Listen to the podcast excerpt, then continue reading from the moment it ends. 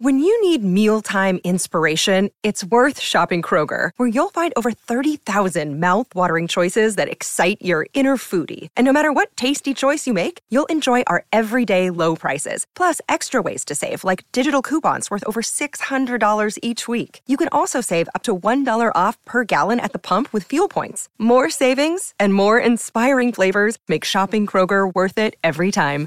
Kroger, fresh for everyone. Fuel restrictions apply. Another day is here, and you're ready for it. What to wear? Check. Breakfast, lunch, and dinner? Check. Planning for what's next and how to save for it? That's where Bank of America can help. For your financial to-dos, Bank of America has experts ready to help get you closer to your goals. Get started at one of our local financial centers or 24-7 in our mobile banking app. Find a location near you at bankofamerica.com slash talk to us. What would you like the power to do? Mobile banking requires downloading the app and is only available for select devices. Message and data rates may apply. Bank of America and a member FDIC. Today is April 1st, and you're listening to Big Fish, Small Pod here on the Fish Stripes Podcast Network. I'm Andrew Werdal, here with you on Fridays and Wednesdays throughout the season. And I'm going to take a moment to call you out. Might be one of those things where you feel like Mets owner Steve Cohen who took to Twitter in August of 2021 to say, It's hard to understand how professional hitters can be this unproductive. At face value, it makes sense if you hit 300, you're good. Ted Williams offered that analysis of his own. It's the only field of endeavor where a man can succeed three times out of 10 and be considered a good performer. Even the greats kind of recognize the limitation on the type of success that can be expected within the sport. Ted Williams also offered the advice think, don't just swing. Think about the pitcher. What he threw you last time. Up his best pitch. Who's up next? Think. With the prerequisite that you have to be able to hit the fastball to play in the big leagues. And ultimately, offering that the key to hitting is just plain working at it. The very real work ethic needed to be one of the game's best.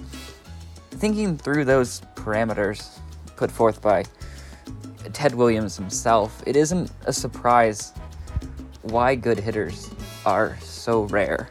Looking at Fangraphs, totally a tangent, but their team positional rankings are out this week, and I really can't recommend them enough. They're a great read just to catch up on every team, every position grouping. Some good, like, insightful analysis there, too, if you're trying to, like, catch up on that, like, kind of analytical edge of baseball.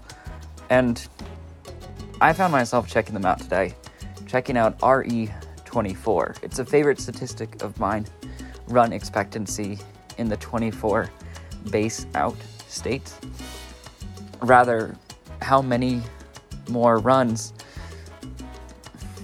a player produced when compared to what you would expect in a random situation like your like Strat-O-Matic dice roll of a player that was in the 24 different on base situations, like a runner on second and third being a situation, or two outs and a runner on second and third being another situation. You totally get it. All 24 of those possibilities. It's how a hitter actually pushed the game along. It's a stat that punishes you for grounding into a double play or a force out and rewards you for moving the offense forward better than a dice roll probably would. It puts a lot of offense in a single number. At the top of the leaderboard for the last couple of seasons, you find Juan Soto, Freddie Freeman, Bryce Harper, Fernando Tatis Jr., Jose Ramirez. It's exactly who you might expect. At the top of the team leaderboard, the Dodgers, the Rays, the Astros, the Braves. Again, exactly who you would expect.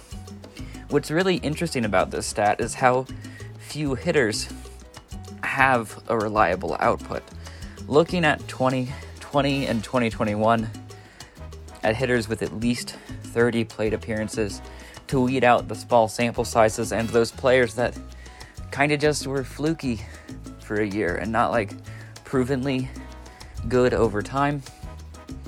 265 of 703 hitters have been better than zero in RE24. So, like 37% of Major League Baseball hitters have been better than if baseball were random. Just like a baseline. Um, looking kind of like what would be like a good hitter 10 runs above random over two years, which really like doesn't sound like too much of a baseline to be like a good hitter that's like five runs a year. Um, doing those numbers, you see that 146 of 703, 21% of Major League Baseball hitters have been good in any meaningful way over the last couple of years. You know, that they can hit the bas- fastball, they can think with like a full awareness. They have that work ethic over years. So, what if I told you that of those 21% of like good hitters over the last couple of years, Miami was set to field seven of them. And that doesn't include Jazz Chisholm Jr. or Jesus Sanchez. And it's totally fair to recognize that I'm looking at both 2020 and 2021 numbers to talk about 2022 hitters.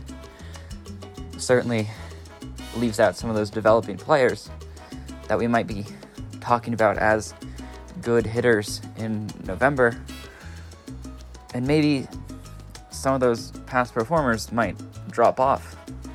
But everyone in that 146 has proven themselves over time. Their talents are not flukes. If they are, they were certainly more than just good for a year. You're talking about a player that was at least great for a moment. And comparing those individuals to those teams, it's that meaningfully productive batter that's the key to winning games. And if you're looking at the past and present, the Marlins have a realistic shot of fielding nine impact bats in 2022. Putting them well on track with your Dodgers, Braves, and Astros, you're really like who have been like traditionally good teams recently. Your Rays are also in there too. So it's like kind of just like a whole whole group of who's who. And obviously like you do have to prevent the run as well. But it's pretty undeniable at this point that this team has been built to hit. And I think that might be its own big fish worthy of a full small pod, even without actually getting into the regular season yet. Certainly, we'll see how it goes. A leaderboard only says so much. Baseball happens on the field. So today, 1:05 p.m., Marlins will be facing the Houston Astros in West Palm Beach as we are now one week out of opening day. For the pod, I have been Andrew Wardall. I'll be with you next Wednesday.